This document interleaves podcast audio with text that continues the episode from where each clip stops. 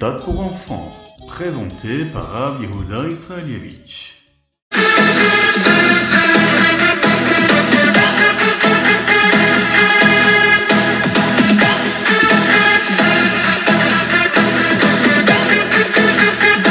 Bonjour à tous, infiniment heureux de vous retrouver pour partager avec vous le Chitat du jour. Aujourd'hui, nous sommes Yom Sheni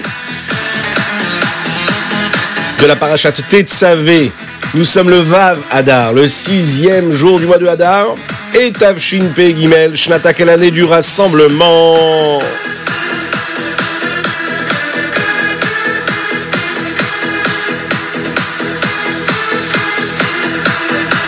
Et nous allons commencer tout de suite avec le Chumash. Quel magnifique Chumash. Aujourd'hui, nous allons parler du Choshen Mishpat.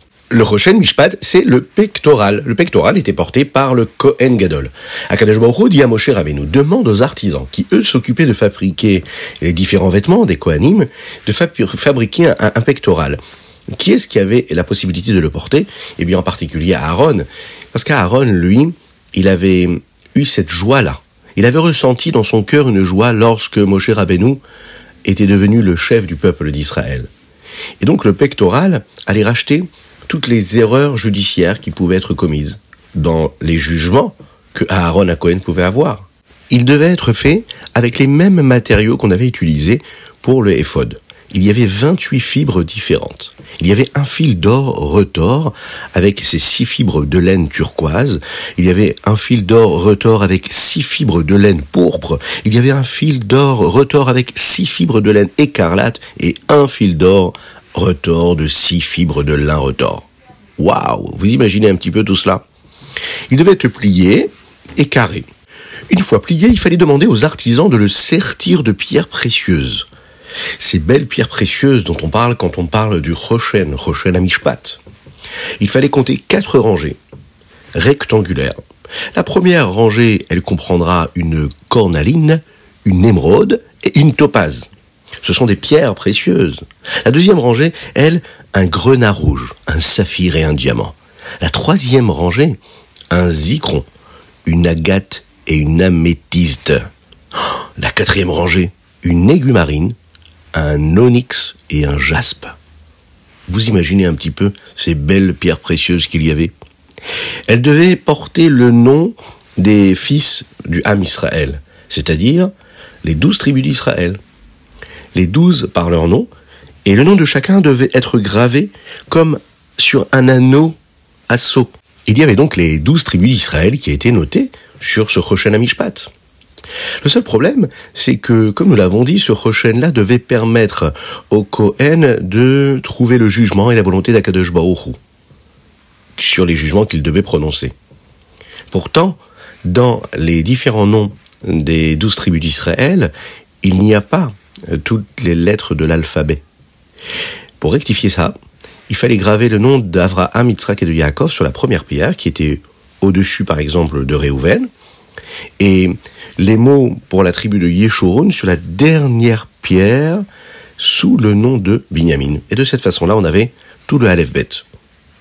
Ensuite, euh, Akadosh Baruch demande à Moshe Rabbeinu de demander aux artisans qui s'occupaient de tout cela de faire deux chaînes d'or pur qui étaient tressées comme des cordons pour attacher le bord supérieur du pectoral au bretelles du éphod.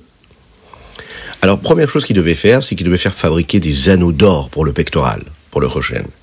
Il devait attacher les deux anneaux aux deux extrémités supérieures, elles, du pectoral.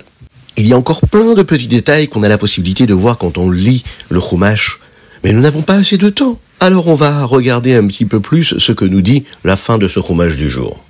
Aaron, lui, devait porter de cette façon-là, en portant le pectoral, le nom de tous les enfants d'Israël. De cette façon-là, quand il rentrait pour faire ce qu'il avait à faire, ils étaient avec lui et il pensait à eux. Il devait placer aussi un parchemin avec le nom de Dieu qui était inscrit dessus, dans le pli hein, du pectoral du jugement, c'est-à-dire du Rosh Mishpat. Ce parchemin était connu comme autant le Urim Vetumim. Urim et Tumim. Pourquoi? Parce qu'il transformait le Roshen en un oracle brillant d'or et précis. Urim comme le mot or, lumière, et Tumim comme le mot Tamim, précis, intègre.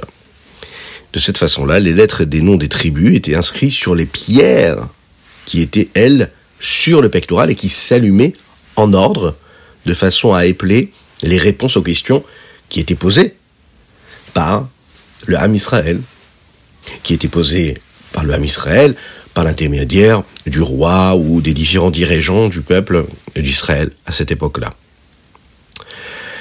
De cette façon-là, Akadosh Baruch était toujours attaché au Ham Israël par l'intermédiaire, à ce moment-là, de Aaron à Cohen. De cette façon-là, le Ham Israël était toujours attaché à Dieu de la meilleure des façons.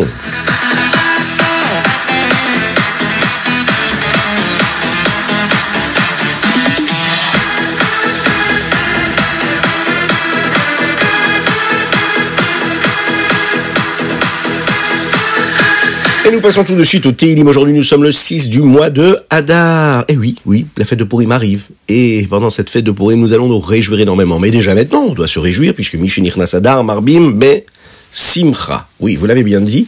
Aujourd'hui, nous allons lire les chapitres Lamed E, Lamed Vav, Lamed Zain. Eh oui, jusqu'au Lamed Ret, vous imaginez. Et dans un des versets que nous lisons dans le chapitre 35, Lamed E, il est dit comme ça, Kol Atzmotai Tomarna.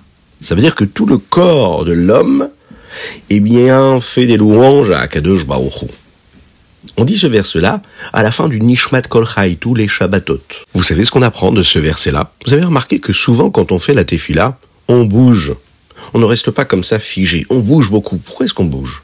Parce qu'on prie avec tout notre corps, tous les membres de notre corps. D'ailleurs, ce n'est pas seulement quand on prie quand on étudie aussi la Torah, quand on a une mitzvah à faire, eh bien on bouge. Pourquoi? Kol tomarna. Le Baal Shem Tov avait donné une métaphore sur cette question-là. Il avait dit comme ça. Lorsqu'un homme, chas shalom, est en train de se noyer, eh bien il bouge dans tous les sens hein, pour retrouver l'équilibre et pour se sauver. Eh bien, la tefila, c'est pareil. C'est tellement compliqué parfois de faire la tefila quand on a plein de soucis dans la tête, on a plein de problèmes, ou bien même des fois on n'a pas de soucis, on n'a pas de problème, mais le Yetzerara fait en sorte que nos pensées vont à droite et à gauche, et on a du mal à se concentrer sur les mots qu'on est en train de prononcer. Alors on est un petit peu en train de se noyer dans cet exil-là. La Neshama, elle, elle sent qu'elle est en train de se noyer dans ce corps. Et qu'est-ce qu'on lui dit? Kol atzmotai tomarna. Faut absolument que tu te mettes à bouger pour te réveiller. Et de cette façon-là, eh bien, tu te reconcentres et tu fais une belle tefila et tu pries Hachem avec tout ton corps.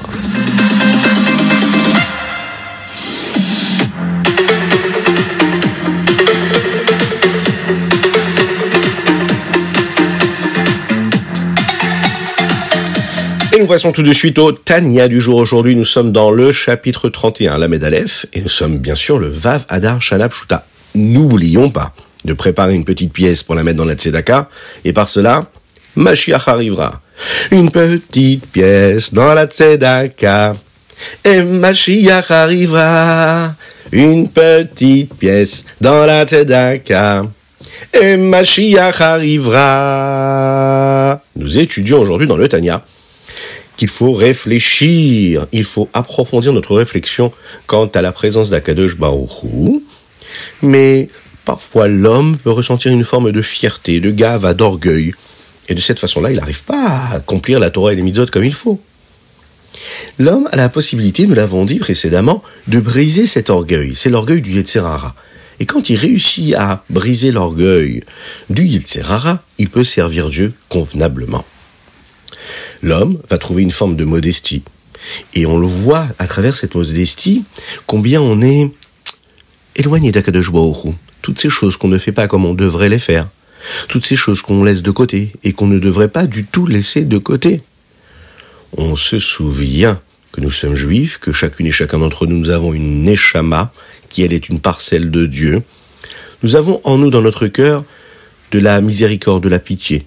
On a pitié de notre neshama, de notre âme qui est bloquée dans ce corps-là si étroit, si bas. On ressent les douleurs et la souffrance de l'âme et on sent qu'on a besoin d'être aidé pour nous sauver de cet emprisonnement du corps. Notre but à nous, c'est donc d'aider cette neshama à s'attacher à Dieu de façon à ce qu'elle puisse profiter du corps qui lui a été donné pour accomplir la volonté de Dieu. Par exemple, en étudiant la Torah, en accomplissant une mitzvah. Et en particulier, en étudiant les possibilités que nous avons de bien prier à Kadesh Baruch Parce que la tefila, c'est tellement important. La tefila, c'est le moment où la neshama, elle peut sortir de l'exil du corps. Elle laisse son âme s'exprimer. Ça, ça apporte une simcha, une joie extraordinairement grande et belle. C'est l'occasion que nous avons de nous attacher à Akadosh Baruch La neshama s'attache à Dieu par l'intermédiaire de l'étude de la Torah et de la avoda, c'est-à-dire des efforts que nous fournissons pour faire une belle tefila.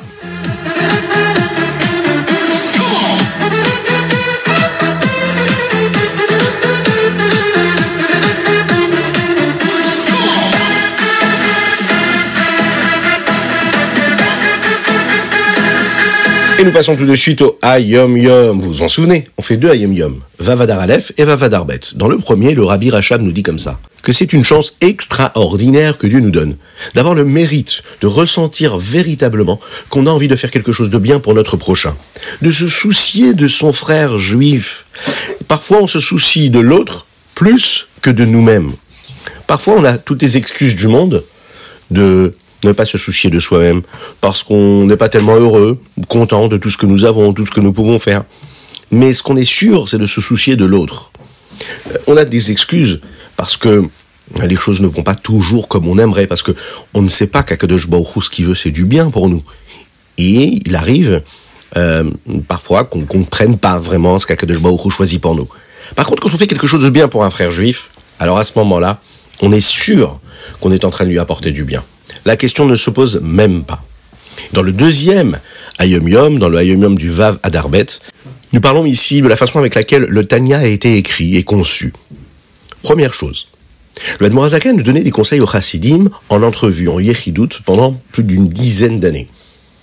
Et à ce moment-là, il a écrit le Tanya. Les hommes qui venaient le voir l'ont copié, mais il y avait beaucoup d'erreurs. C'est la raison pour laquelle le Admorazaken a décidé de l'imprimer sans ces erreurs-là. La deuxième chose que nous disons concernant l'élaboration du Tanya, c'est que l'Admorazaken a passé 20 ans à écrire avec une grande méticulosité, choisir chaque mot, chaque lettre pour écrire le Tanya. Ensuite, les personnes qui étaient autour ont copié afin de pouvoir l'étudier. Le problème, c'est qu'il y a eu beaucoup d'erreurs qui ont été faites à travers toutes ces copies-là, et le a décidé de l'imprimer afin qu'il n'y ait plus d'erreurs. Le Tzemar Tzedek a dit comme ça, que le premier Rosh Hashanah de sa vie, le Admorazaken a dit un Mahamar de Chassidut, qui correspond aux trois prakim premiers du Tanya. C'est une grande valeur, c'est un grand mérite que nous avons aujourd'hui d'avoir le Tanya, qui a été imprimé, expliqué à travers des dizaines de livres de Torah qui nous permettent de comprendre tout ce que l'Admorazaken nous a transmis.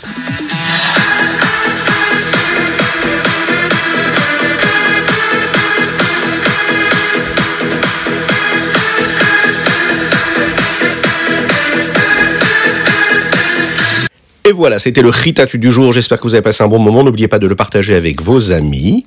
Je vous souhaite une excellente journée. Que Dieu vous bénisse et qu'il vous protège. Étudiez bien la Torah et soyez joyeux. C'est le mois de Hadar. Marbim Besimcha. Nous avons étudié pour la chez les Madavra Nissim Ben Sultana. Si vous avez des dédicaces, n'oubliez pas de le faire. Si vous voulez annoncer un anniversaire, si vous voulez offrir l'anniversaire, un beau Mazal Tov à votre frère, votre cousin, votre cousine, n'hésitez pas à le faire. C'est important ou même à vos amis. Ça, c'est une belle Ahavat Israël, ça, de souhaiter Mazal Tov. Envoyez vos dédicaces sur torahaudio.fr. Très important.